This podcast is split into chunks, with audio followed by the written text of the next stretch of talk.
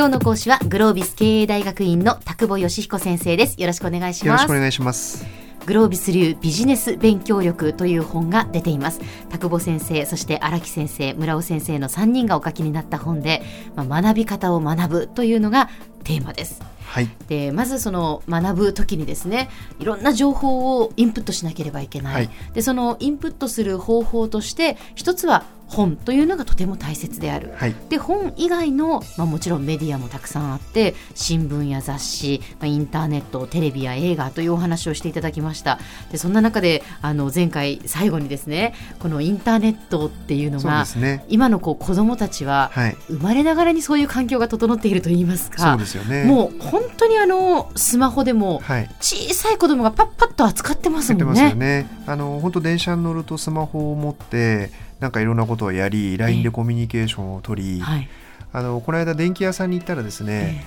ええ。ー、ものすごく大きな画面の 4K のテレビを子供がこうスマホをいじるかのようにこう動かそうとしてるんですね指でヒュッヒュッってやって。あつまりあの子たちにとってみれば平らなもので画面が映ってるものは、ええ指でなぞれば画面が映ると思ってるわけですよね。なるほどタッチパネルだっていうふうに思っちゃうんですね。そうですよね。えはい、それで操作できるっていう操作できると思ってしまっている。で例えば中学生がレポートを書きます、はい、何か相談をします、え、スカイプを立ち上げて、何人かでミーティングをする。ほう。でなんかちょっと具合が悪いなっていうとスカイプを落として、今度は Google ハングアウトを立ち上げて、ファイルの共有をしながらみんなで作業をする。そんなことって別に普通に起きてるわけで 今の中学生はそういうことしてるんですね。そうですねでその中学生って冷静に考えると何歳かっていうと134歳。はいあと本当に数年とかいうレベルで会社入ってきちゃうわけですよね。ええ、そうですね、えー、そしたらもうえ先輩こんなこともできないんですか？っていうようなっていう感じになっちゃうかもしれないですよね。なってしまうかもしれないですよね。はい。何十年か前はですね、ええ、おそらくあのファックスが使えない偉い人っていうのがいたと思うんですね会社に。はいはいはいはいはい、でこれからの社会は、うん、なんとかっていうデバイスが使えないなんとかっていうソフトが使えない部長なんだねとかって言われる時代に、どんどんどんどんなっていっちゃうと思いますね。ですね、はい、そしてもうそれだけそのインターネットのまたスピードがこう速いですからね。そうですね。本当にそうですね。次々と新しいソフトも出てきて、うん、それをやっぱりきちんとこうある程度こう使えるように、はいしておかないともうこれ自分は使わないからではなくてそうですね。それって本当に情報に対するチャンネルをこう閉じちゃうことになりますから、うん、どんどんどんどん裸の王様になっていっちゃうでしょうし、まあそんなことにならないように情報ツールにはミーハーになりましょうというのは、そんな意味もあったりします。わかりました、はい、で今日はインプットの最後にですね、当たり前なんですけども最も大事な経験から学ぶという話をしたいなと思います。はい。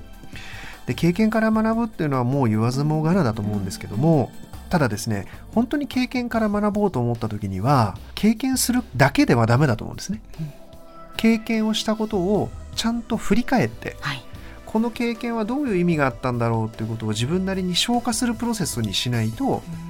これも経験しっぱなしではやっぱりまともな学びは得られないってことだと思うんですよね。はい、経験をしたことを自分なりに意味解釈咀嚼をして、うん、やっぱり自分の学びに消化するっていうことを強く意識していただくってことがまず大事なことかなというふうに思います。はい、それからその経験の積み方なんですけどね、ええ、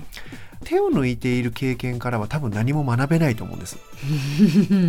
自分がチャレンジをして、はい、自分の今できる能力を超えようとしているところから超えた部分だけが学びになってくると思います。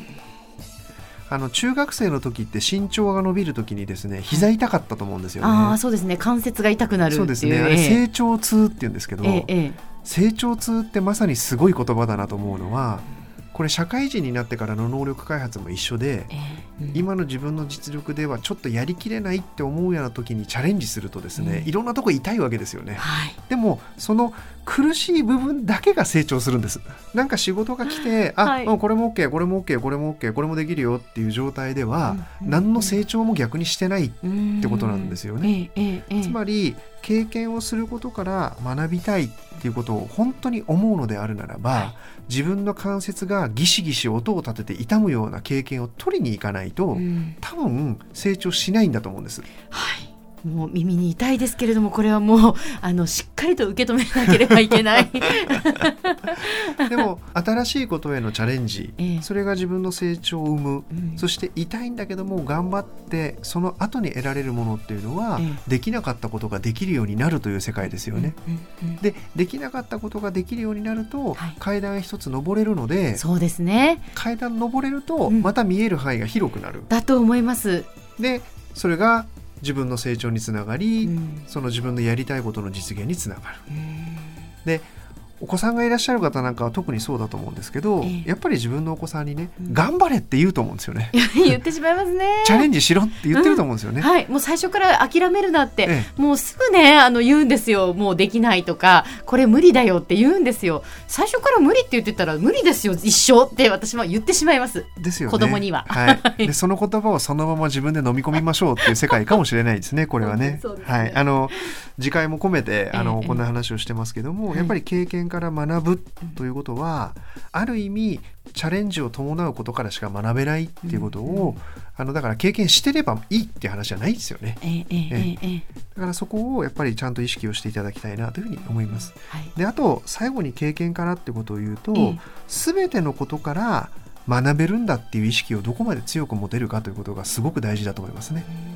例えば今年入ってきた新入社員の人から何か真剣に学ぼうと思って今までにコミュニケーションしてきましたかと。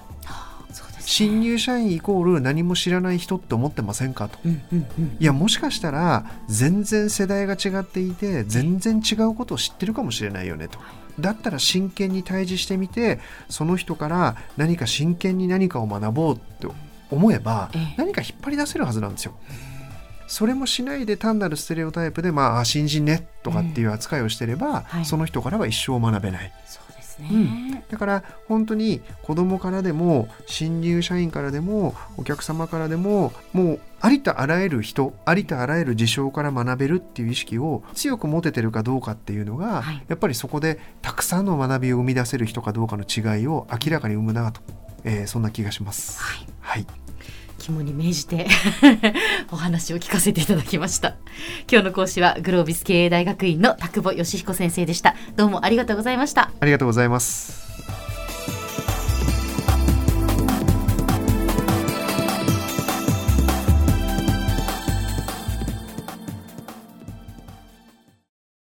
続々ぐいぐいメラメラつながる。ゾワゾワハラハラメキメキ。つながるズキズキ。モワモワホカホカつながる。キリキリ。ザワザワキュンキュン。ガンガン。ワクワク。うずうず。ドキドキ。ルンルンバクバク。九州人のいろんな気持ちつなげます。九州から輝こう。キラキラつながる。 QTnet